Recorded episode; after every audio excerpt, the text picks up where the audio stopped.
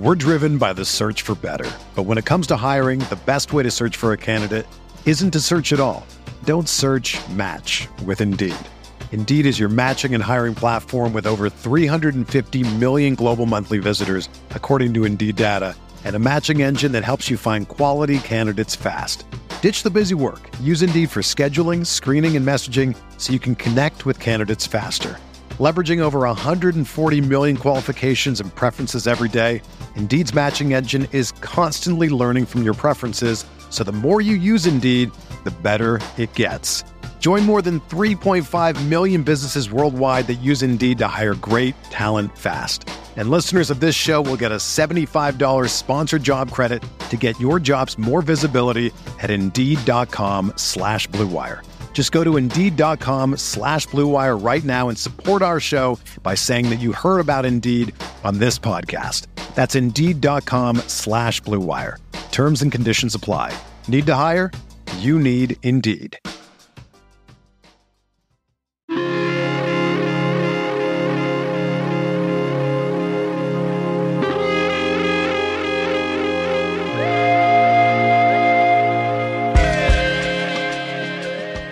Yeah, we're rolling. Yeah, Zoom. Zoom, Zoom got just got serious. Uh huh. Real serious. Two Jocks in a Schlub premiere episode.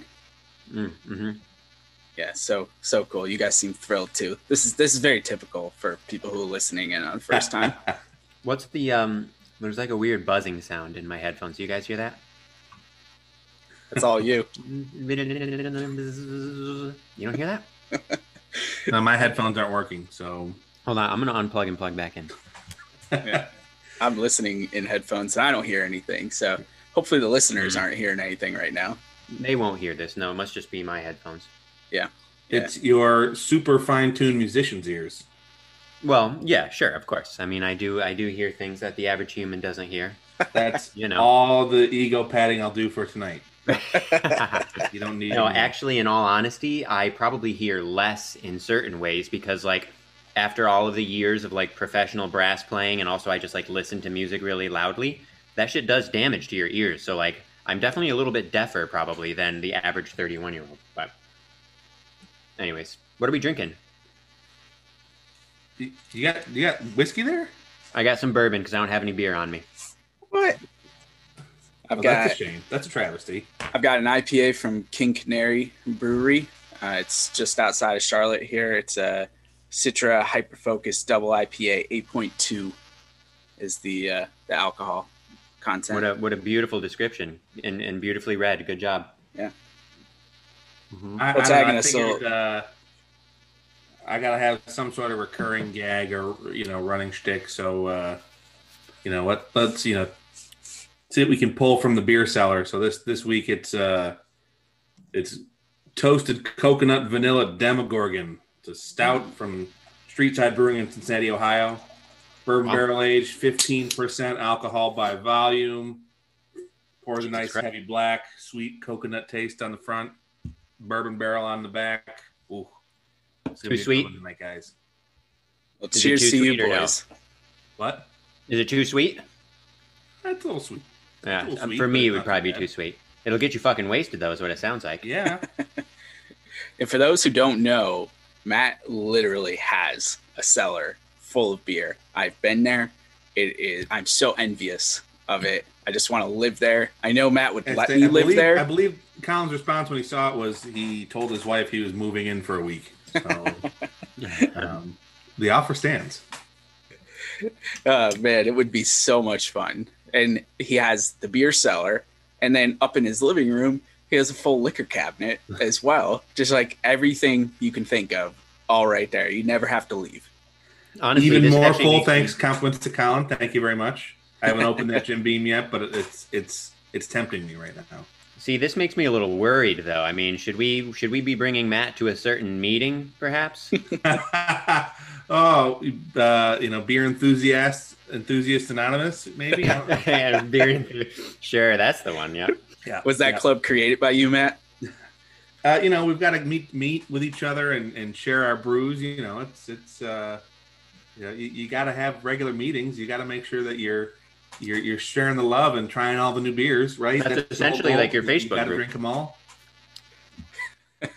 Matt, yeah, like tell us tell us a little bit how you've gotten to be the king of beers. Like how you, you have this huge setup, this great setup. I got to see it out in California even. Like you have everything when you fly, when you drive, like you know how to get stuff. Like tell us a little bit about that. Well, I, I feel like first of all, the it's if uh, I don't know how to explain it other than uh, if you watch the game or if you watch South Park, there's uh, an episode where they they play Guitar Hero and uh, one of the one of the games that Randy Marsh plays is Heroin Hero, and he always tries to catch the dragon. You never catch the dragon. You can never catch them all. But um, that terrible metaphor aside, um, I don't know. It just started happening in college where. Um, uh, a couple friends and I would would dabble in the fancier beers. We got we got a little tired of the uh, of the you know the canned yellow beer that you get in college. You know, just change the label; it all tastes the same. So you moved Key up to Stella Artois and Heineken, Key light. upgrading. No, I think I don't know what what kind of fancy colleges you guys went to, but we drank stuff like Beer Thirty and Pong brand beer. And yeah, that's true. Look it up. There's a Pong brand beer. Never, that- never even heard of those. Um, you know, Genny Light. Ugh. Uh, Genny Light, of course. Genesee, Rochester. Yeah, and uh, we we decided to dabble in, in some of the uh, the finer beers out there, and, and one thing led to another. And before that, uh, we were we were drinking fancy mixed drinks and making you know high class bourbon cocktails and trying all the, the new fancy beers that we could find. It you know I, I've got I've got friends who enabled me. I've got uh, uh, a couple really really good local beer stores in Cleveland that really helped out. And before I knew it. Um, uh, enthusiasm turned into a never-ending hunt that uh to, to fill a void that I never will fill, but we'll always try with with lovely beverages. So um, we'll talk about it more as uh, as the podcast goes on. Um, I don't want to make this a completely beer themed podcast, but you know, we can we can we can fill up some time if we have to. Yeah, I mean, I think it's important. There's a lot of people on here who already know us, or a lot of people listening who already know us, but there's a lot of people who don't know us. So, like these first few episodes, there's going to be some introductory, some things we need to explain so people understand what we're talking about. We're not, we're literally not just rambling, even though this this is a show where the content doesn't matter and the segments are made up. But well, we'll, we'll we'll go into the history some other time. But yeah, at, at one point in Colin, you know this, you still give me a hard time every time I see you. But at one point, I thought this was going to be my profession. I did I did ah. school projects based on breweries. I volunteered at Cleveland area breweries. I uh, unsuccessfully tried to homebrew quite a bit. I think I, I brewed more bad batches and I brewed drinkable batches. But um, it it was uh, a pretty a pretty uh, uh, busy hobby of mine for quite a while. Is it It's not gonna- an ambition anymore? Uh, I mean, it's. I don't. I, I can't see myself actually opening a brewery anytime soon, but. Um, Well, yeah, it doesn't have to be soon. I mean, could be in, you know, five years, ten years. But Matt knows from when you guys were here on Memorial Day, my neighbor Dalvin, him and He's I, man. we're we're gonna support that. And and Dalvin's gonna be listening to this episode, and he's gonna point out right away that you said at one point he's gonna be like, no, this is gonna happen. That's how Dalvin is. He's gonna he's gonna be like, yo, tell your friend Matt this is gonna happen. that Dalvin was great. I, I Oh. gotta. I gotta get him. Get him some beers too. I, he, he was way too generous that day. That was fantastic. yeah, he was the fucking man, dude. Yeah, always generous. Well, we're having the first birthday party for Stella later this month, and they're obviously coming over since they live right next door. So we'll make a trip down. Just saying. Crud. That's it's already that time. That's right. Yeah, what is it, the 27th? 29th. Twenty fourth. 29th. we were both close. I was closer, though. Uh-huh. Yeah. I Yeah, actually remembered something say- slightly better than Matt. That's a fucking miracle. Needless to say, neither one of these guys are the godfather of my daughter, but that's okay. well, I would have said no because Godfather is fucking drenched in religious undertones, so fuck that. Ooh.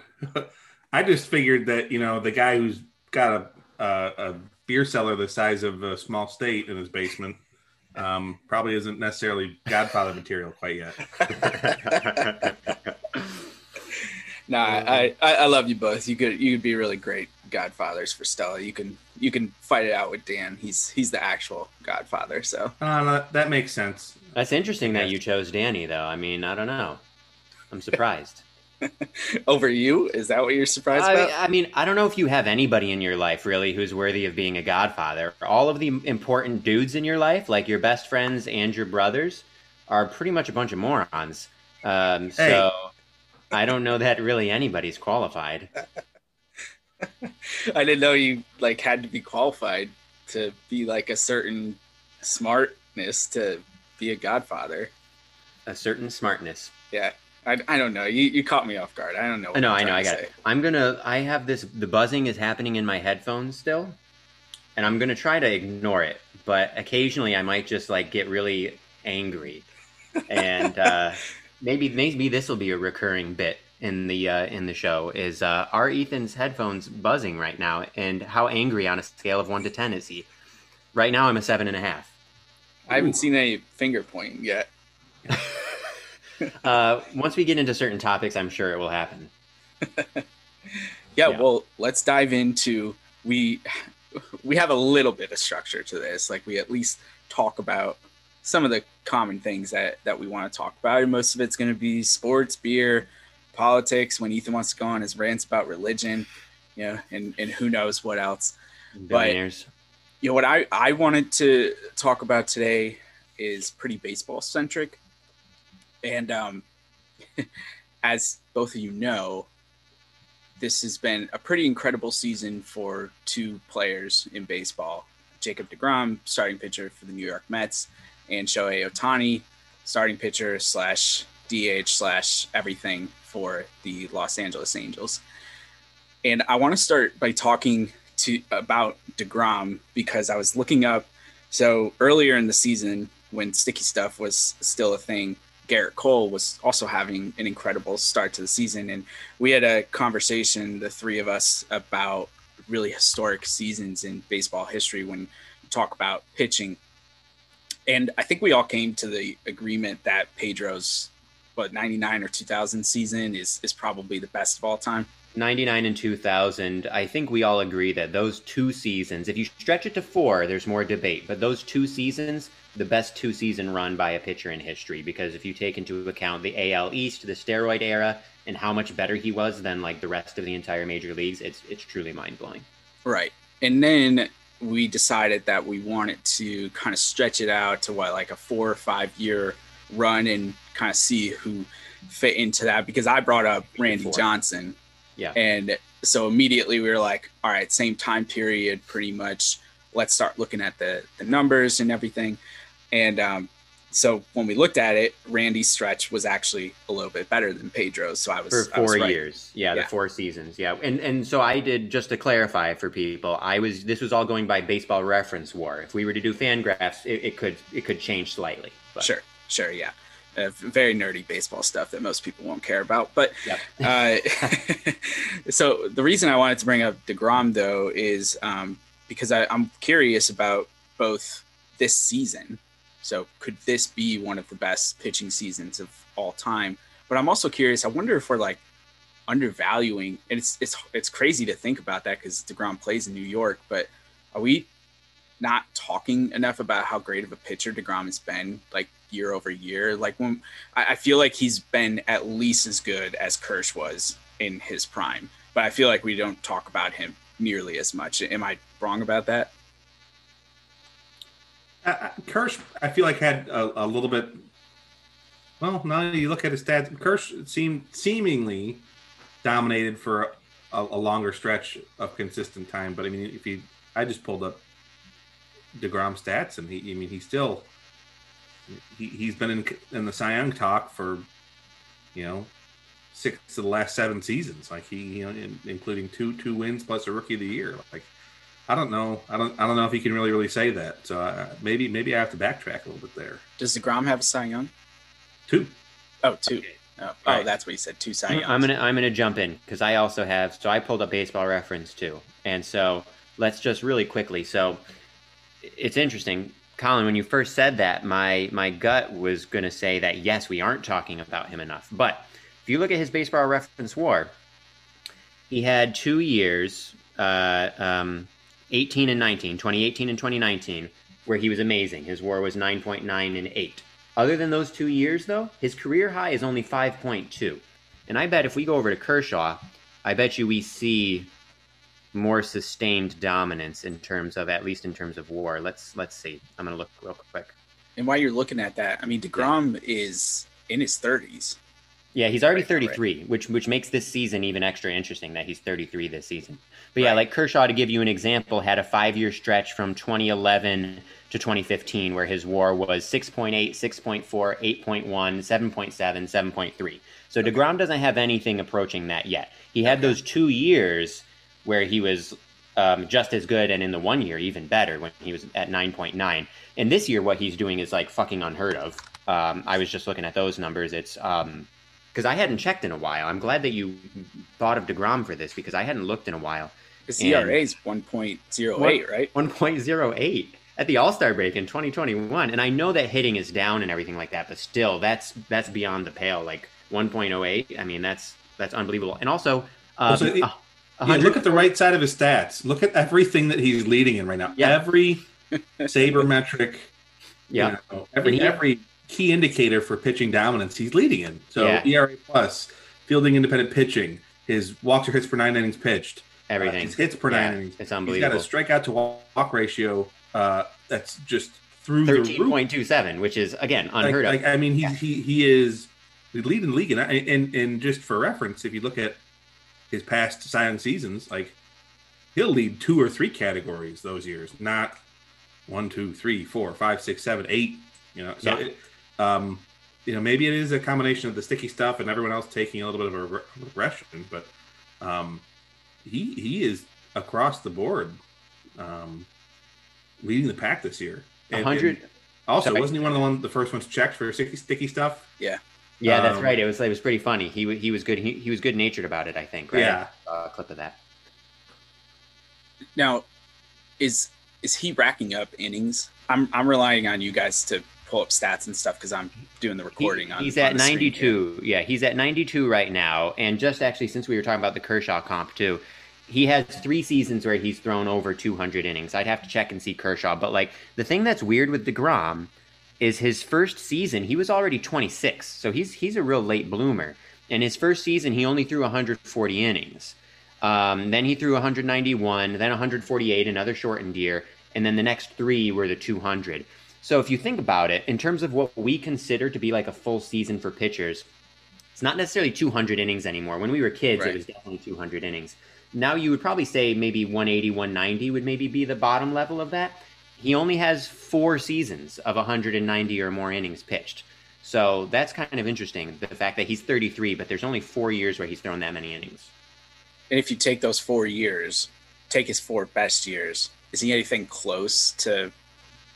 I mean, he's not close to Kersh, so I guess he can't be that. I mean, Kersh was, I think, 33 or something. We had, we had seen. Oh, when we did the four year stretch. Yeah. Yeah. when we were doing the math on that. So like so yeah, let me do that really quickly. So um yeah, no, he's he won't he won't be even remotely close.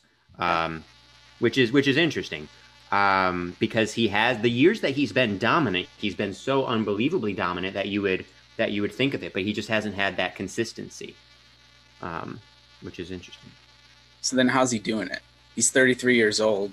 I mean, City Park is a somewhat pitcher's park, although they've moved the fence in a little bit in left field, as as we saw when we were Left and right center, we, we you could see all the different. You know, it was pretty clear when we were standing there, all the different modifications they'd made there. Yeah, Oh, that's right. We went his best four year stretch. Just to say real quick before we before we get more into that, best four year stretch was twenty five point five, which is very good. But like Yeah. all the guys that we were talking about, like the top notch people that we ended up finding for the top four year stretches, they all had like thirty and more. There were several people, and that was really that was really the next level. But in terms of how he's doing it, that's what's I would have guessed the sticky stuff, and so right. it does, but it doesn't look like there's been a big drop off in his last couple of starts. So I don't think we can necessarily say that it was the sticky stuff. So, Now, now his his ERA has doubled, but still, I mean, oh really? he- oh, he, he okay. was he was he was down as low as 0.5 um so but but i think that's still um you know that that's still in the realm of unbelievably good to really really freaking good. Yeah, I mean that's like video game bullshit. All of it is. I mean, 1.08.5 I mean that's. that Well, well, and the other the last stat I want to bring up, speaking of video game bullshit, he is batting 364. Um, so he has got a batting average better than most of the New York Yankees. So That's hilarious. um, and that's not just a small sample. That I mean, that's over that's over 33 game or 15 games, 33 plate appearances. So not uh, bad. You know he he's uh it's mostly singles but he still knocked in six runs with a double so you know uh he's doing it with the bat too That's pretty good. So then, what what needs to happen the second half of the season for him to have what's considered the best pitching season of all time? Like, how does he have? How does he get remembered having a better season than Gibson or Pedro or maybe one of those Randy Johnson years? What does he have to do? Because like right now, I don't. I, I just I don't know. Maybe it's just baseball and like where it is in the national landscape of things, but that aura doesn't feel like it's there right now.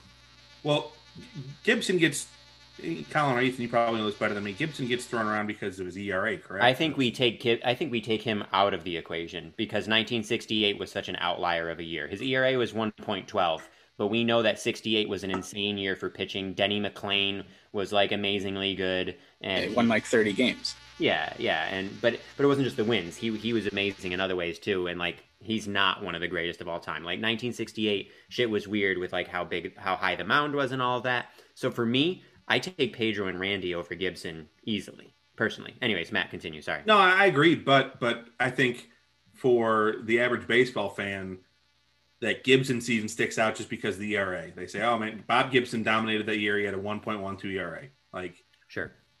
it, no one else. I mean, uh, hardly anyone else other than you nerds um, that I talk to will actually go any further into that season. They just point Gibson 68 ERA. Yeah. So I think Degrom really to be remembered to you know calendar your question to be in that category has to beat the ERA number. I think he has to be a sub one ERA to finish the season for people to say that's that's one of the most dominant seasons ever. Regardless, that that's just public perception. I think Ethan's right. You know, you got to look at everything else and compare with Randy and Pedro to actually get a, a holistic view. But in terms of the aura surrounding the sport, I think he's got to have one sideways record-setting stat line. Yeah, I think you're right. I mean, I, I, sorry, Ethan, but I, No, no, that's what yeah. I'm, I'm most interested in, I guess even excited. Like, if he continues to keep the ERA that low, like, I know ERA isn't everything, but there's, I don't know, there's something cool about that. And, and it says a lot. It, it doesn't say everything, but it says an awful lot about how good you are as a pitcher. Well, for me, what's most important about what all of that, all that that Matt just said, is that in terms of public perception, because I do think that, yeah, your general average baseball fan, they still rely on those big obvious stats that we grew up with, right? So Mhm. for hitters, that's batting average, homers, and RBIs, and for pitchers, that's wins, losses, and ERA. There are still a lot of people who rely on those numbers and don't think about like the sabermetrics the way that we do, and, and many fans do nowadays. But there are still plenty who don't. And so I think for DeGrom, a lot of people are going to be looking just at that ERA number. Whereas for me, I'm looking at ERA plus because ERA plus is telling you based on what the rest of the league did, you know, how do you compare to the rest of the league? So that's much more accurate in terms of the the context of that season, right? And so what's interesting about that, because I just looked up a couple things, so I'll just throw this out there. Gibson's ERA plus in 1968 was like 258, which is amazing. Pedro's in 1999 and 2000 were 243 and 291, uh, respectively. So actually, really close, except for well, 290, 291 is a good bit ahead. And then, so here's here's what's ridiculous, and I don't think there's any chance this lasts. Personally, I'm going to go ahead and be skeptical here. Degrom's right now, his ERA plus is 363. I don't think there's any chance in hell that that lasts. Um, if it did, that would be awesome, but I don't think that that lasts. Um, but I do think that Matt is right. I think if that ERA number stays crazy low, I think people will be like, "Oh my God, this is one of the best seasons ever." But also, he right now he has 146 strikeouts and 11 walks, which is fucking mind-boggling. So if the strikeout to walk ratio also stays like that good, like right now it's like 13, uh, like 13.27 or something.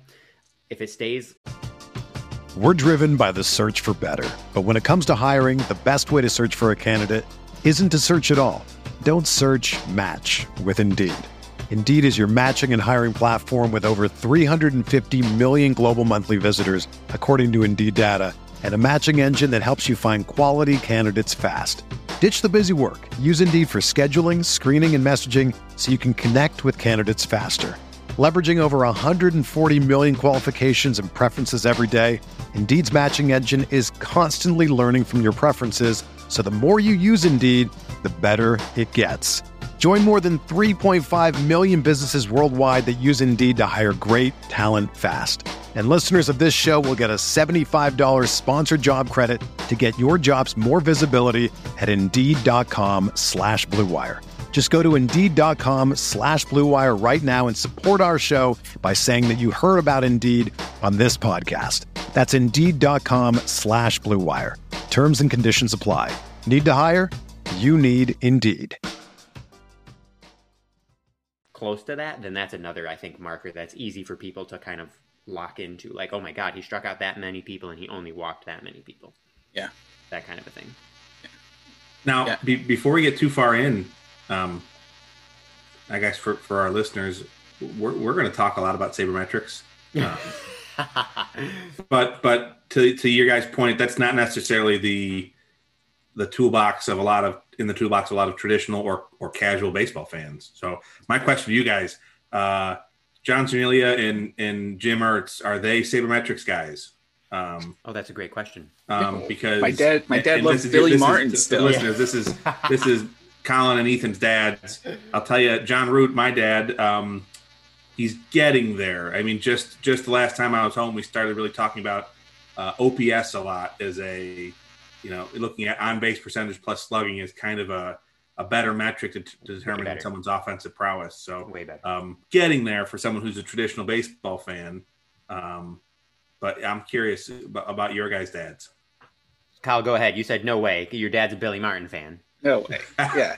Yeah. No way. So he he gets mad. He gets mad every time Judge and Gleyber and all them take take a day off, and and I, and I'm like, sorry, Dad. I know you're listening to this, but it, it, it it's not 1970 anymore. yeah, and my dad, um, it's interesting with my dad. I don't think he actually cares about stats in general all that much. Um, even even the traditional stats, I don't I don't think he ever cared all that much. Like when we talk about baseball, he doesn't he doesn't really ever reference numbers. I will occasionally, but for him, it's more just about like what game or games he watched recently and like oh this guy was looking really good or this guy looked like shit and that you know that's it just like based on him watching the the most recent games you know what i mean so Yeah. that's pretty traditional i would say yeah, I think my dad's a lot like that too, and he always likes to pull. My Yankees would have never done like he. I'm surprised I didn't get the text right. on on Sunday night. My Yankees wouldn't have blown a, a five run lead in in Houston. Blah blah blah. And, and i'm surprised you didn't but- get that yeah he loves Yeah. sending those texts Oh yeah, yeah. His favorite. He did do it the the, the one time Chappie had the meltdown recently, and uh, and I sent you guys. I was like, oh, here's the Billy Martin thing again. yeah i mean this one was worse fucking up by five runs in the ninth and then and green who's amazing just fucking imploded like what you know I I will say I don't want to talk too much about it because it's super depressing, but I think I'm in the minority right now because I I briefly saw. I told Matt I've been on a Twitter break for the last three days since that implosion happened, and I've seen like right before I went on the break, I saw a lot of people saying like we can't wait to play Houston in the playoffs. Blah blah blah. I want nothing to do with the Astros in the playoffs. That place is a fucking house of horrors. Like get me out of Houston. Any way we can avoid them if we can make the playoffs and somehow get to the World Series and we don't have to play Houston, I am all for that. Hey, it's a great place to see a game. I will say that. But uh, Okay. but when I when I was down there and and I I think it was 2015. I don't think it was trash can era quite yet. But um, yeah, I, I I'd prefer just to avoid that that whole barrel of monkeys and just just just be you know. I, yeah, I, following another path to the World Series would be would be phenomenal. I, I don't want to deal with that. Yeah, they're Um, like in between our dominance of the Twins in the playoffs and then like the slight dominance the Angels used to have over us in the Oh, playoffs. don't bring too. up those days. Oh. Okay. but it okay. like I think it's in between that. Two, I got two things. Number one, I disagree with you guys. I want the Astros and I want to fucking pummel them. Um, that's the first thing because No. we need to make a statement. I want to No. beat the shit out of them. Make a statement thing. by winning the World Series. Make a statement by pummeling the fucking Astros because they're a bunch of d bags. Okay. Uh, number two, this is a bit of a non sequitur. I'm gonna go. Um, we can come back to this, but I just randomly was thinking, and I'm wondering. I don't know that you guys would know this off the top of your head. So the Yankees are in fourth place in the division, and they're 46 and 43, three games above 500. What I'm wondering is, when was the last time during our lifetimes? We were all born in 1989. When was the last time in our lifetimes that either of those things happened at the All Star break? That at the All Star break, the Yankees were either three games above 500, only three games above 500, or in fourth place, and or in fourth place in the division. Either one of those things. When was the last time that either of those happened? Pre 1993. Got to be right. Even Gotta even be. in 2000, 2000 was kind of a mediocre year. I think we only won like 89 they- games, but, But they lost like 15 out of 18 in What about- September. What about what about the the the lean years, the uh, 2012 to 2015 years? Maybe.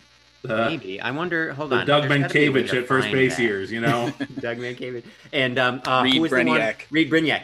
Yeah, because that was when. So the, these years, these were the best. This is when Colin and I were living together. We lived together for two years, right? From 20 like 2013 to 2015. Yep. And those Vernon- were the Vernon prime years. fucking years Yeah. of the Yankees roster where it was just unbelievable. Every night we'd be like watching the game, we'd be like, where did this guy come from? What the fuck is happening right now? It was amazing. Yeah. Much worse than it is today, even though Yankee Oh fans on Twitter who were born three days ago will tell you that this is terrible. Right, right. Oh my god, I'm gonna try and see if I can. We're, let's keep talking about other stuff, but I'm curious about this All Star break thing. I'm gonna see if there's a way. If there's a way I'll- to find that. I'll, I'll let you go down that rabbit hole because now I'm gonna I'm gonna give Razzle you and Colin about not at least watching some. I mean, Whoa, whoa, whoa, whoa, whoa. whoa. the the, the All Star game. You want Oh. to the All Star game? You know? I was teaching. I ha- I have a job. Uh, yeah, yeah, yeah, yeah. we all have jobs. Yeah, but I teach in the evening. I, I teach music lessons. That shit happens later in the day usually. It's not a normal nine to five. Ethan, music never sleeps. Ethan. Mu- that's true. Music does never sleep. I actually do kind of. Um, I am kind of sad that I missed it. I, I might see if there are any clips or anything available because it would have been fun. I mean, there are. One thing I'll say for baseball, and we, we haven't talked about this maybe quite as much us three, but like Joe Pos and Mike Schur talk about this all the time. Is, so baseball has a ton of trouble sort of marketing itself, right? And among like the really big sports in this country, say really you would probably just say baseball, basketball, football at this point baseball's not on the same level in terms of popularity as Yeah. basketball and football. And there are lots of reasons for that. Um, I think part of it has to do with like marketing and things like that, and just a lot of it has to do with the nature of the game.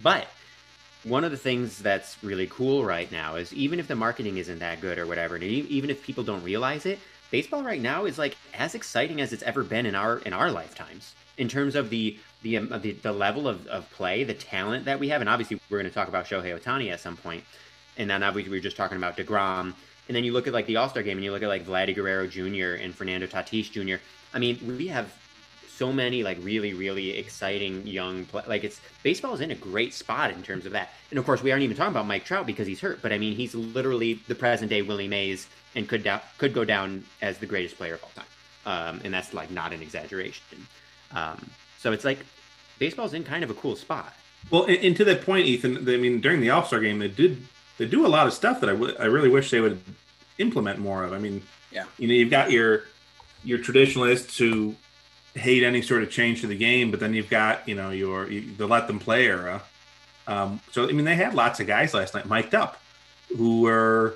I mean, you know, it was it was crazy to talk to Fernando Tatis Jr. as he's standing in the box, and they're going, "Hey, what do you expect coming down?" And what are you looking for first pitch? Fastball. Oh, there's a fastball. Like, you know, to hear him joke around with players in the field, to hear Freddie Freeman was a lot of fun. Future Yankee, by the way, future Yankee, Freddie Freeman. um, to hear him joke uh, when when they walked Aaron Judge and him go, ah, crap, I'm gonna look tiny next to him. Yeah. I'm six five, but he's gonna make me look tiny. that was funny i saw you that know, you know, they're joking at first base, and then um, of course he uh, Joe Buck tells Freddie Freeman to to let Aaron Judge know he's mic'd up, and Aaron Judge shuts up and stops talking. So, uh, you know, uh, it, it, was fun. Or even even to see um, and the infielders joke around with the umpires. Um, you know, you get to see uh, the different side of the umpires, the relationship they have with the umpires instead of the uh, endless, you know, confrontational relationship you see at home plate. You get to see them instead in the field joking around and having fun and calling calling the umps by their first names and, and, and having a good time. Or, um, you know, I think they told I think they told Tatis to yell at Guerrero um, as he was rounding the bases from his home run. That you know that just brings a lot more joy to the game. Um, I don't think that would be implemented year round, um, but if we could do something like that, I mean, heck, they'll they'll they'll mic up, you know, offensive linemen in the NFL um, why can't they do something similar more often um, during games in the regular season in yeah. the major leagues? Um, I enjoyed that. Yeah, hundred percent. And then and and just a quick interjection, and then we go back to that. The um so the the little thingy that I mentioned earlier about like at the All Star break, the Yankees their record and their place in the division. Matt, you were right. I, I, apparently was just blocking out those horrible years in my mind. 2016, we don't even have to go that far back. 2016, wow. They were 44 and 44 at the All Star break, straight 500, and they were in fourth place. So we don't actually have to go that far back. Hashtag valedict. Hashtag valedict. Anytime so, I correct you guys or sound smart, we'll say that. First time. Yeah. First of many. I think it's happened very few times since 1994, but but um and it and it doesn't seem like it. And because I think we are we are spoiled and we block those years yeah. out. But you're you're yeah. right, Matt. And if and if I go, I am going to check because I'm curious. I'm going to go and look at a couple of those other years, but um yeah, happened in 2016. We're, so there we're you go. spoiled as crap, which is uh, you know. Yeah li- living um, 10 years in a, in a championship starved city like Cleveland really puts things in perspective where every year they're like, oh man, it's the draft. We're going to see who we get. And it's like, yeah, okay. Like, whatever. Like I, we've Work never missed the playoffs, you know, or we've only missed the playoffs in six years since I've been born or something like that, you know, just kind of crazy. True. And that's the thing, that, you know, Colin was talking about all those three day old Yankee Twitter fans who are fucking idiots. Like, that's the thing that they need to also realize is being a being a Yankee fan in the 21st century. Even if we haven't won that many actual championships in the 21st century, uh, just the the overall consistent winning is like pretty incredible. Yeah, thanks for the book plug, by the way. All right, real quick, I'm gonna do. Uh, we we got to read from our featured sponsor, protagonist. Oh, do it down here. Hell yeah! In Charlotte, they got a few events coming up this weekend. Uh, the first is a David Hasselhoff birthday beach bash. that sounds fun. Yeah, that's yeah. on Saturday, July 17th, 1 o'clock. There's outdoor games, beach bar, free swag. Wow, I'm probably going to go to that then. Uh, small cakes, food truck, music by Kickback. Looks like a good time. And then the following Saturday, they have the first annual cornhole tournament. And if you go to their website, it looks like there is a QR code where you can scan, sign up right there. That starts at 11 a.m. on Saturday, July 24th. And get this $500 grand prize. So, Ooh, yeah, yeah, good, good money coming out at Protagonist Brewery. And nice. we're, uh, we're super happy and excited and thankful, grateful, all those words about this partnership. And we'll have more great things to share about that in the future and probably some beer to taste too along the way. But that was the feature read for our first podcast episode. Very nice. Fuck yeah. Protagonist Brewing. Love it. Yeah. Once I, once I practice up, I'll, I'll whip out the commercial voice sometime soon in the future and we can, I can, I can talk up Protagonist Brewing. Um, definitely looking looking towards uh, getting out there next time I'm down in Charlotte to see you, Colin. Uh, definitely want to, you know, that that that Ben Wyatt calzone just sounds delicious. I think. Oh, that's right. They had a bunch of parks. Re- I remember looking at the website. Yeah. Parks. Dude, okay, they've already endeared themselves to me with the parks yeah. references. That's awesome. Yeah, yeah, and, great, and, great and place. Actually, I was even before that. Do you guys, you guys ever seen uh, Doctor Steven Brule? Oh yeah, yeah, yeah. The uh, the uh, Reilly character. Dr. Steve Brule. Um, so I, I that they've got a Dr. Stephen Brule pizza. I think I got to try one of these days. Nice. Yeah. yeah, into pizza. I kid you not. So we went there a couple weeks ago, and it was like the size of a like an actual plate. Like the entire pizza covered the plate. One slice. One slice. I was like, That's how you do it. give it to me. I got the Kevin McAllister, the, the plain cheese pizza, but Plain cheese pizza. What the fuck's wrong with you? I, dude, there are a Spent lot too of much time people. with Toddy over the years. Jesus. She doesn't Christ. even eat cheese. Come on. Wait, she doesn't have any cheese at all. Doesn't she put cheese No. on her nachos and shit? Well, yeah, but that's different cheese. That's cheddar. She doesn't like mozzarella. Wait, what? Ugh. Yeah. Yeah, she's a, she's a. I always psycho. We get knew double that. cheese. Yeah, it's amazing.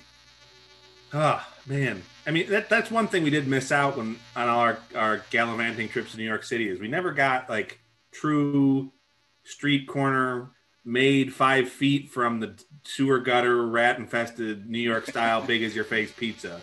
Um, I'll tell you, I mean, there's a couple of times I've been to New York City. It, it hits the spot, and it's literally as big as your face. Which, Yeah. uh, for me, it's about average size slice. You know, it'll fill me up maybe. So you know, Well, when when the Yankees make the World Series, we're going back. Like we we have to go as as a crew. Like especially knowing that it's it's been 11 years now since the last one. So who knows when the next one's coming? We we got to go Yeah, to at least one game.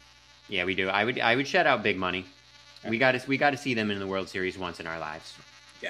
That'd be Speaking sweet. of- Yankees events though, and kind of one-time deals. Have you guys heard anything about the uh, the Field of Dreams game yet? I mean, they Oh, I forgot all about that. They started pumping up the ads during the All Star game for it, but I still haven't heard anything about tickets, which I don't think I've got a shot. But you better know that if I do get through uh, and I can secure three of those eight thousand seats, we're going. Yep, I'm available that weekend. It's in it's in Iowa, right? Like It's in where- Iowa, Yeah. Yeah, I'm- Thursday the eleventh or something like that. I don't know. oh, it's during the week. I thought it was on the weekend. No, it's Thursday, and they've got an off day on Friday just in case it's rained out. Thursday the twelfth, excuse me. So Yeah, smart. Friday the thirteenth could be the makeup day for uh, Ooh, scary. Dyersville, Iowa. Um, Might see the ghost of shoeless Joe Jackson. oh, Mm. it That does sound movie like was- cool that movie was you guys on- Haven't checked it out. Same to all the listeners. Definitely go on and look at the website and look at the setup. Uh, Yeah. I mean, to actually get to the field, they plan on having you walk through the cornfield, through the outfield of the existing Field of Dreams field. You will walk through the corn Mm. to get to the new stadium. And the outfield fence, aside from the batter's eye, I believe is going to be clear or at least have some sort of see through component.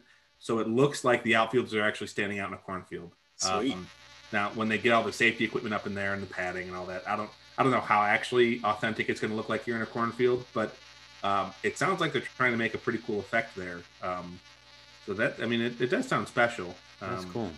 Can't they just set up like more a specials if we were in contention in the division this year? But maybe by Hey. then we will be. yeah by August 12th? Come on, go on a Yeah. run. I mean, if they didn't lose, year. if they didn't lose on Sunday, they, yeah, they they would have had a great road trip. But instead, they just had a good one, and we'll move on from it. But moving on to talk about Shohei Ohtani, Mm. who I definitely want to talk about. I I get the Ruth comparisons, and I'm not that type of person who's like, well, Ruth didn't really, you know, pitch when he started hitting and everything. But I I, I just think Ohtani is so fun. And again, I get annoyed with Yankee fans who are like, yeah, Cashman couldn't get him. I'm like, dude, he said he wasn't coming to New York. he wanted to be on the West Coast. We found out about that after the fact. Yeah, yeah. And so again, those three day old Yankee fans, you're wrong. Go back to Twitter, scream into the to the Twitterverse. Yep. But I just like when he was in the home run derby. Yeah, every time he would miss a ball, his head would snap back. He was laughing. He's like having a good time. And then you know, yesterday I saw him pitch in the All Star game, and then I watched that start when when they crushed him. That was that was the the Billy Martin when my dad uh, sent me the text when we scored like seven runs off Ohtani and then lost the game uh, late late on with with Chappie pitching, I think. And um, I don't know. I just I I love Trout, obviously. Um, you know, I love Aaron Judge. I love like the traditional baseball players, but I'm really excited to see like if Ohtani really will start this like new wave of two-way players that are legitimate. And I know like the one caveat I'll throw into this and then I'll let you guys talk is like everyone is going crazy and rightfully so because he's having an incredible year. But please, let's not forget the fact that he's barely played his first two seasons in baseball because he in Major League Baseball because he was injured. And so, like again, those three-day-old Yankee fans who are like, "Er, Giancarlo Giancarlo Stanton always gets hurt, and I'm like, I, I think they've probably played a similar amount of games at this point. I think Stanton's probably played more uh, since since he came over to New York. So I don't know. I just I think it would be really cool to see two-way players, maybe not necessarily pitchers and and hitters, but yeah, I, I don't I don't know. Um, you know, do you do you guys get like the same good feelings about all that that I do? I guess. Ethan, Uh, nothing. okay. No, oh, I was going to let you go first. Well, I, I want to. Yeah, I mean, I, I, I, I'll say a pet peeve of mine is is the comparisons to Babe Ruth because I don't think he's nothing like it. He's he's something completely different, and we got to stop. Uh, you know, putting him up against a, an old white guy. Um, well, well, you know, well. Can I just say one thing really quick?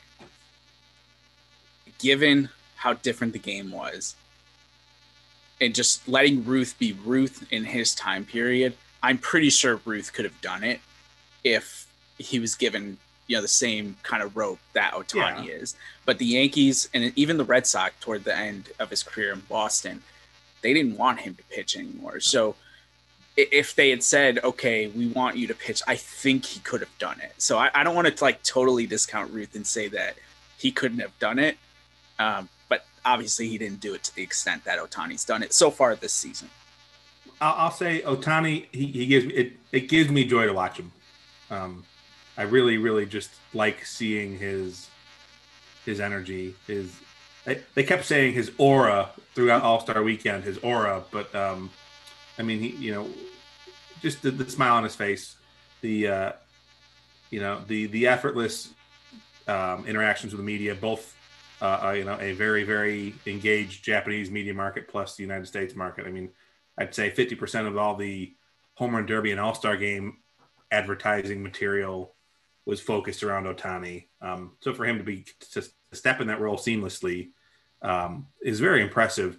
I mean, heck, even every every other person they interviewed, they, when they're interviewing Tatis, they're saying, "Well, how does it feel to share the field with Shohei Ohtani?" Like, I mean, everybody, everything was involved revolving around him, and to see his reaction, he, I mean, he's not asking for this, but to see him embrace this was was um, was really nice to see. Um, I, I will say one one other thing, one one quick hot take. Uh, I want to say fuck Stephen A. Smith um, because I, I really really um, was was bothered by those comments. I hope there's some sort of repercussions. I What don't did he say? I didn't he hear anything about this. interpreter for his his comments. It didn't diminish from the interview he did later in the in the game. Um, and, and for him, for Stephen A. Smith to specifically call that out uh, against Ohtani, um, when you've got a number of other stars like Ronald Acuna who have English as their second language as well, is just to me a little bit xenophobic. I just think that's racist or uh, discriminatory. I, I think it's it's a shame. Wait, Uh, what I happened? Was he he, paid he to was have- bitching about how Ohtani has a has an interpreter? He said it was hard to see him Ohtani as the face of baseball right now when everything he has to say has to be filtered through an interpreter. Ah, And I just I, I think that's I, he, he yeah okay he, he's paid to be outrageous. He's, Yeah, he's exactly. paid That's what to I was have. Crazy opinions, but yeah. um, I I just that really did not sit well with me. Um, you know whether whether it's Ohtani or a uh, a star, one of the budding stars in the league that's a primary primary Spanish speaker. Um, that that just that bothered me quite a bit. Yeah, I agree with that. I didn't even know about this, uh, but I would say that yeah, Stephen A. He gets he gets paid to say inflammatory things. So like that's totally in line, and and I I, I disagree, but I can see why he would say that, and and that's kind of expected from him. Um, I will say quickly that uh, we, we were talking. Colin had mentioned the the the comp of like injuries, right, with with Shohei and Giancarlo. So Shohei um, made his debut in 2018 between 2018 and 2021, Ohtani played 338 games and Stanton played 268. So a decent difference there. Not huge, but decent. I just figured I'd throw that out there because I was curious once we were talking about it. Um, but in terms of uh, in terms of Shohei, just like my basic reactions, I mean, I mean, it's just it's fucking amazing, and it's so wonderful for baseball. And the thing with like the Babe Ruth comps is, I totally understand it because there's literally nobody else in baseball history that you can do it with, and he's he's the only one. So I understand that, but at the same time, we should let that go because, as Matt sort of um, briefly kind of was was alluding to, baseball was just so so so different back then. I mean, we're talking about only white guys. We're talking about no flying. I mean, you were only playing on like the eastern half of the country and you were taking trains. There weren't night games for a lot of his career. The game was just so different. The athletes were were nothing close to what they are now. I mean, a mediocre pitcher nowadays would probably be able to dominate Babe Ruth. A lot of traditional fans would get really upset at hearing that, but like it's the fucking truth. The athletes today, it's a different world compared to like the 1920s and 30s. So I feel like, you know, the Babe Ruth comp can be fun a little bit, but also let it go. The game is so different. What Shohei is doing is fucking miraculous. The fact that the playing level, the overall skill level of these people is the highest it's ever been, and the fact that he is like top tier as a hitter and a pitcher when it's so it's so unbelievably difficult to be top tier at either of those, let alone both. I mean, it's it's it truly boggles the mind what he's doing. Um, and and like what Matt was saying, he is super fun to watch. I mean, I see the highlights. You know, like the MLB Instagram will like post highlights of him all the time. His home runs are just beautiful to watch. I mean, his swing is beautiful. He hits these fucking these these bombs, these moonshots, kind of like Judge and Stanton, but he's not as big as them.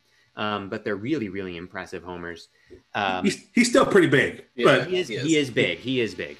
Um, actually, I'm one. I now now I'm thinking about because he is tall. What is he? He's probably like six four, six five, Six four. Six four two ten. So he's he's tall, but he's not as jacked three, as three, as three, four inches. Yeah. yeah. Um, but in any case, what a joy. I mean, what a joy to have in baseball. And my biggest hope is that he stays healthy because Yeah. that has been the thing like with Trouty. He was healthy for those first like seven years, but now in the last whatever it's been, three, four years, he's gotten he's had a couple bad injuries and we're we're being deprived of of this guy who might be the greatest player of all time, and that just sucks. That's just sad as a baseball fan. So I'm hoping Yeah. I'm hoping Ohtani stays healthy. That's my biggest thing. don't Yeah. don't forget though that Trout still has in, in his his career so far is still better than a lot of Hall of Famers. oh my God, yeah, no, don't get me uh, wrong. His first ten years of his career are like the best ever, or whatever, however many. Wait, how many full seasons? One, two, three, 2012. four, five, six. Okay, so actually, he's really only got like seven full seasons. 20, 2017 was was 114 games, which to me doesn't quite count as full because he was hurt. So seven full seasons and he's and he's done what he's done. Oh my god. Well, we, we can do we can talk about Trout another time because if we start talking about Trout, that'll take way too long. Yeah, that's a whole other three part episode. a whole that's a whole other thing. We should we should we should talk about Trout. Actually, I think the PosCast. Uh, um, I was talking about Joe Pos and Mike Schur earlier. Obviously, and you guys know that I worship them.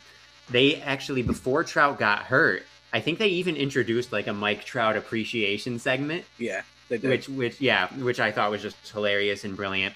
Um, because of course before he got hurt this season he was even better than he's been in his whole career which is like how? How do you Yeah. do that? Um, so but yeah let's we gotta i get too excited about trout. We gotta save that for next time. Well, what I'm, uh, what excites me the most, because I think this is really good for baseball to have, like, nothing against Willie Mays, who I think all three of us would agree is the best, actual best baseball player of all time. Yeah. Uh, although Trout has has the ability to be the best, but the aura of the Babe is what carried this sport for so long, and for some people still carries it. And I think having a goat conversation between Ohtani and the Babe for the next five, six years will be really beneficial for baseball. Like think about the LeBron and Michael Jordan things. And it's the same thing. Like even though the time difference is is a lot shorter, Michael Jordan played in a completely different era of basketball than LeBron James does. Yet people all the time are having those GOAT conversations, but it's really good for the game of basketball. And I think there's just something about Ohtani being compared to the Babe that can elevate the game more than Mike Trout potentially overtaking Willie Mays as the best player of all time. Like, does that make sense? Yeah, and um, Matt, just real quickly, um, GOAT is an acronym. It means greatest of all time. So, just just so you know, that face. Um, no, Matt, you go ahead and you, if you have a response, go first. I, I that was really interesting, Tom.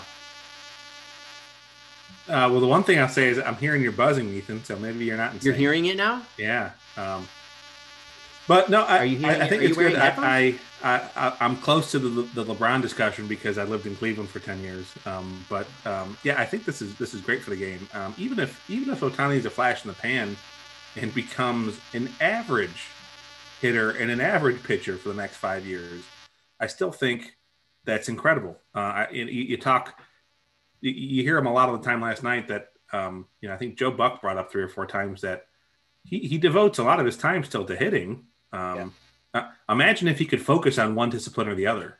Um, what what effect would that have on his game if he could if he could focus on resting for the four days in between every start and really really again staying fresh and working on his mechanics and and and honing in on you know his next up upcoming opponents um, how much better would he be there uh, it, it, it's it's it's awesome to hear. It, it's also fun to watch during the All Star game, the, during the home run derby.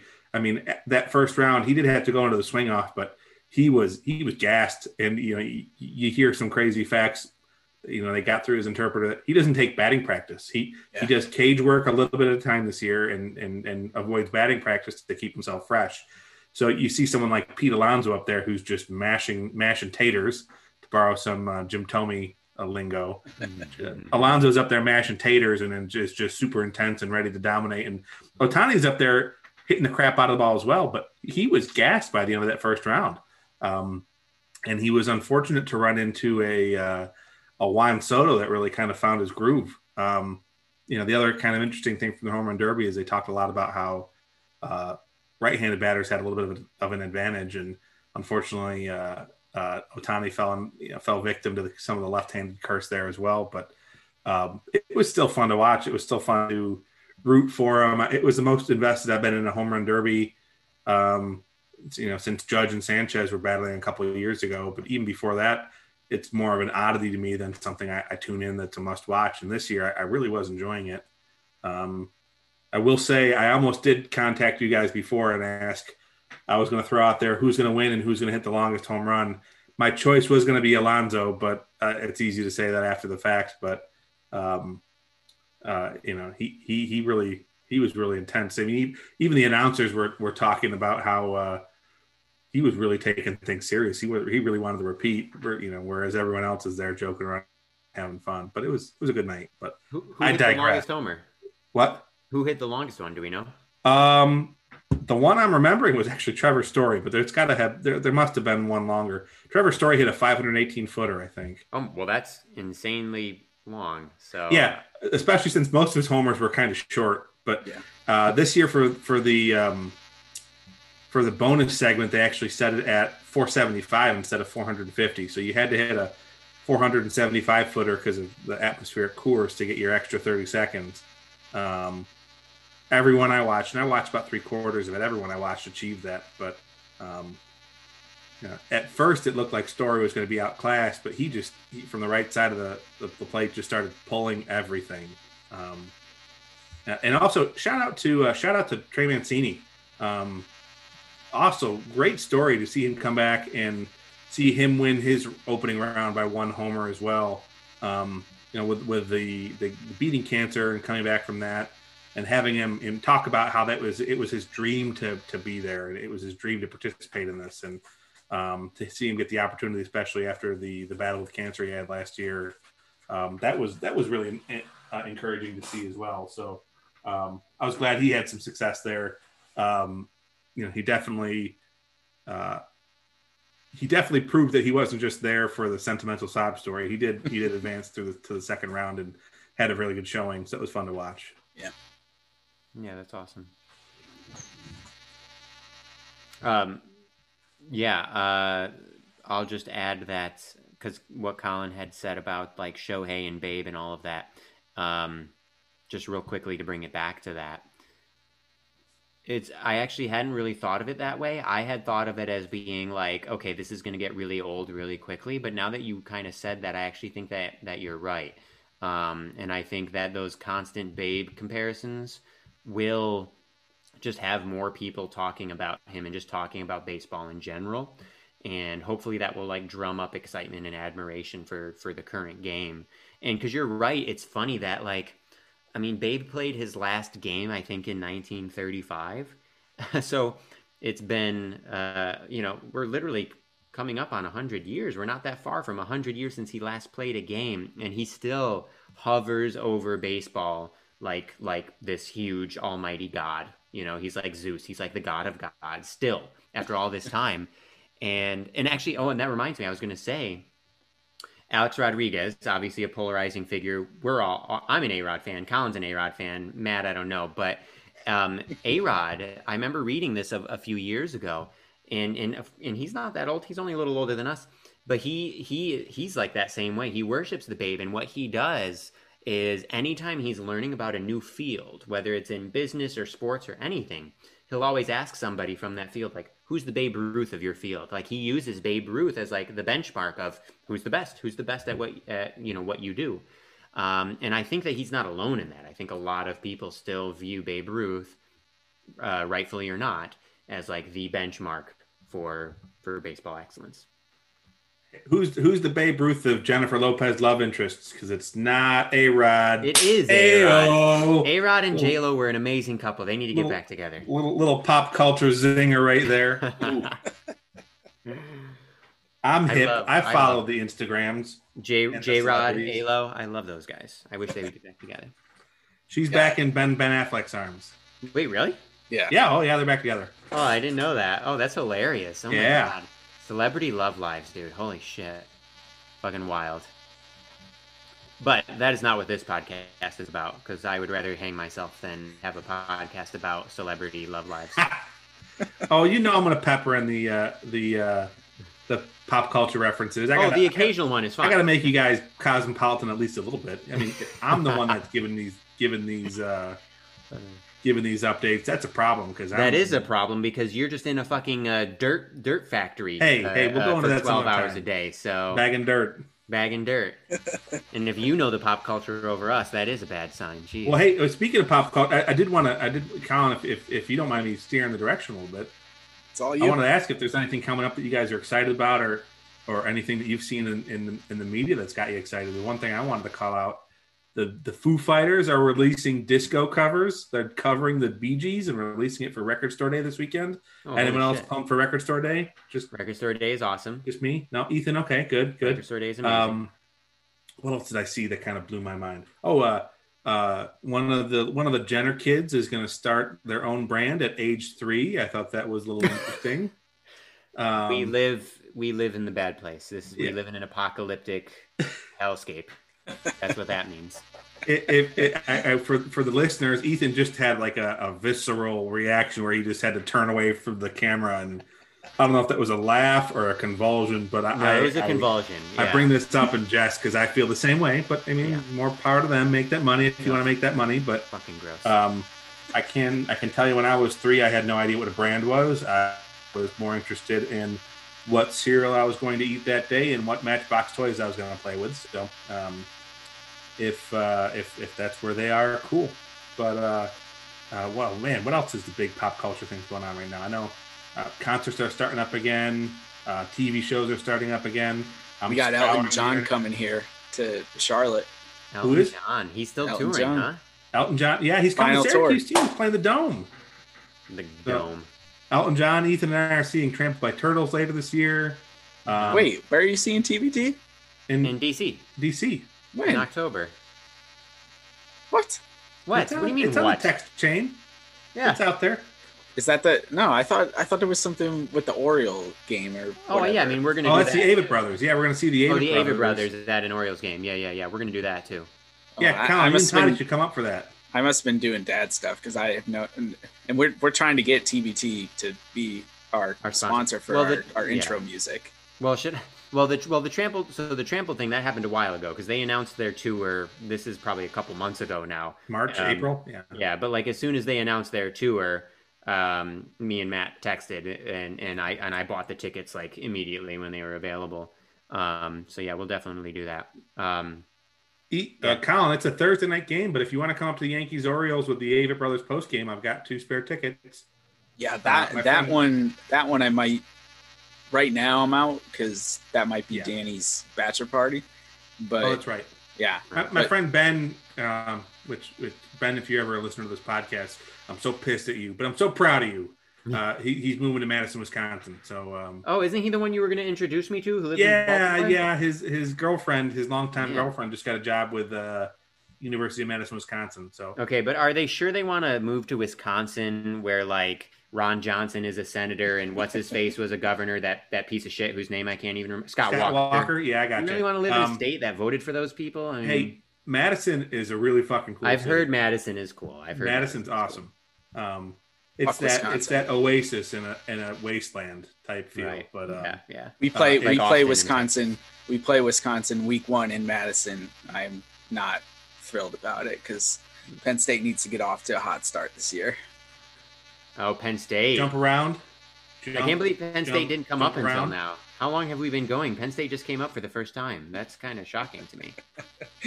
First of many By many the way, by the way, um, Happy Valley. It's not a valley, and the stadium's Oh, on top of a hill, and it was not all that happy.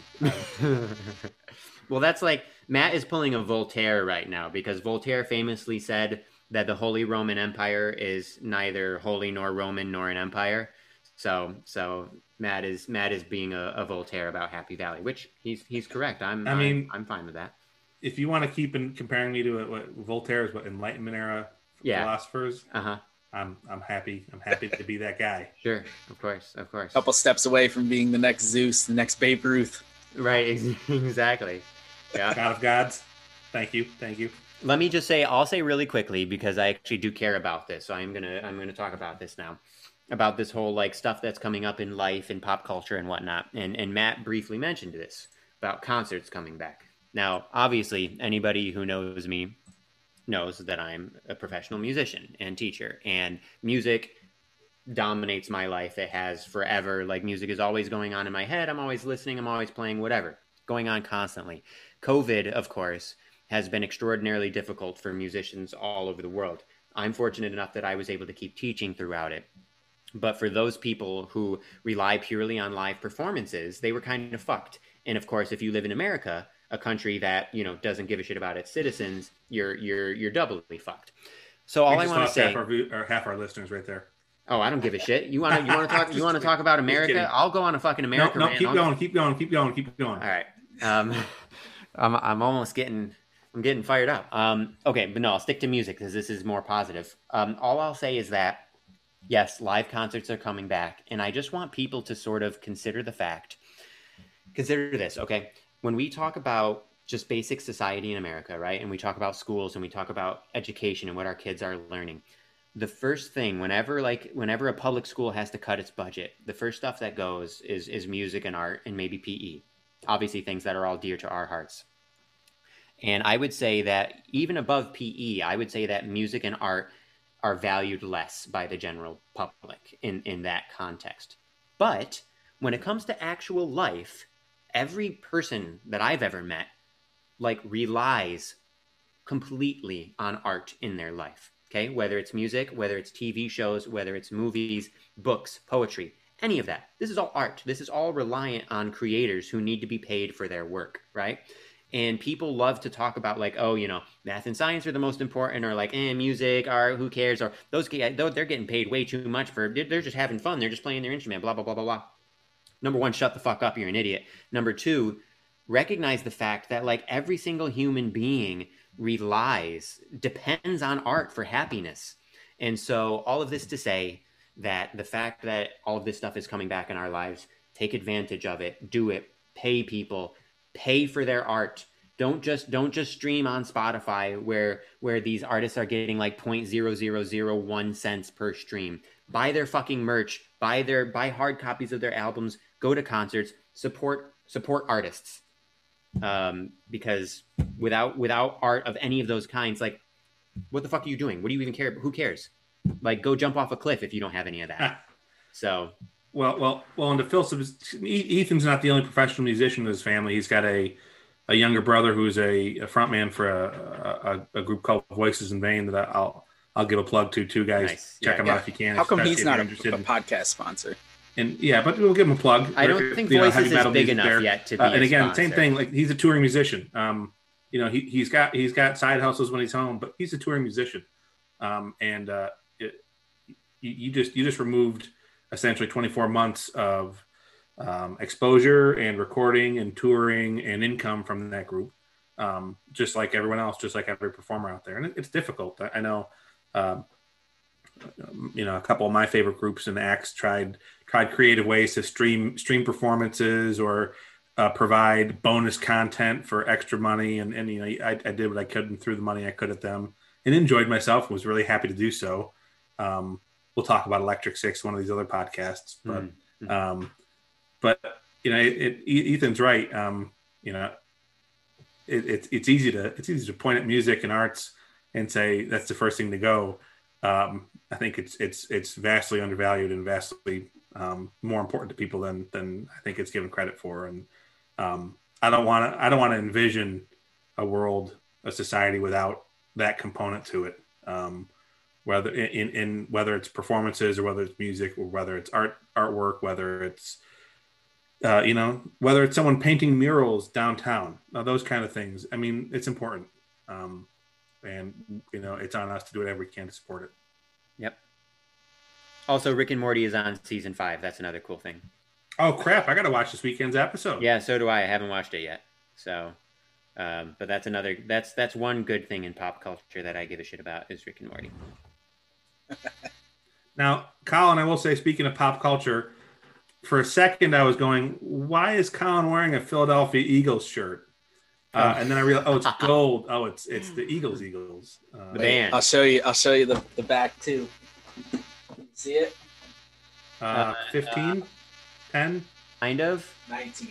19. It looks like. scribbles, What's it? Yeah. What are the scribbles? signatures, maybe. I'll, t- I'll take a pic and show people later. It's the Las Vegas um, part of their tour from 2019. Little football jersey. They toured. Oh, it's a jersey. Ah, okay, that's why it looks like that. Yeah. Was was uh was Frey still alive? Nah, Frey's been dead They- since 2016. That's what I thought. So they, they just toured without him. Yeah, they Oh, had did his they kid. Like no, they, his they son? toured with Yeah, Fry. Jr. Yeah, that's right. Deacon. That's Yeah, don't don't get me started about that. But you save that for your Eagles podcast. yeah, yeah, for sure. Yeah, yeah. You're gonna have a podcast for everything. You got you got to have a Penn State podcast. I, I'm- I'm eventually, I'm, I'm, working toward it. I was gonna say now that I say that, I'm like surprised actually that that hasn't happened. I hadn't thought of it until right now, but yeah. It, one one more Happy Valley critique. It got really old. The number of places that are like, we are a donut bakery. Like, okay, like I get it. You say that at your stadium, but come on, Uh, we are a sunglasses hut. Like, uh, hooray! Stop it. Like, I so I was that's really funny. So I'll say I just had a similar experience. So last week I was on a little mini vacation. I went up to Maine. And up in Maine, it's not we are, but anywhere you go in Maine, you're going to see like big signs about like the freshest lobster and the best lobster rolls.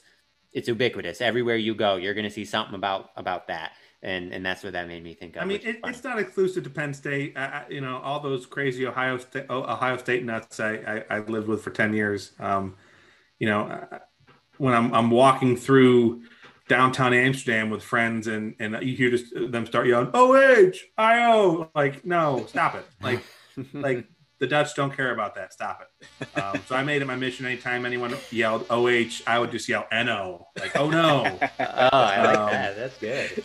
So uh, I, I mean, tone tone it down just a little bit, just a little bit.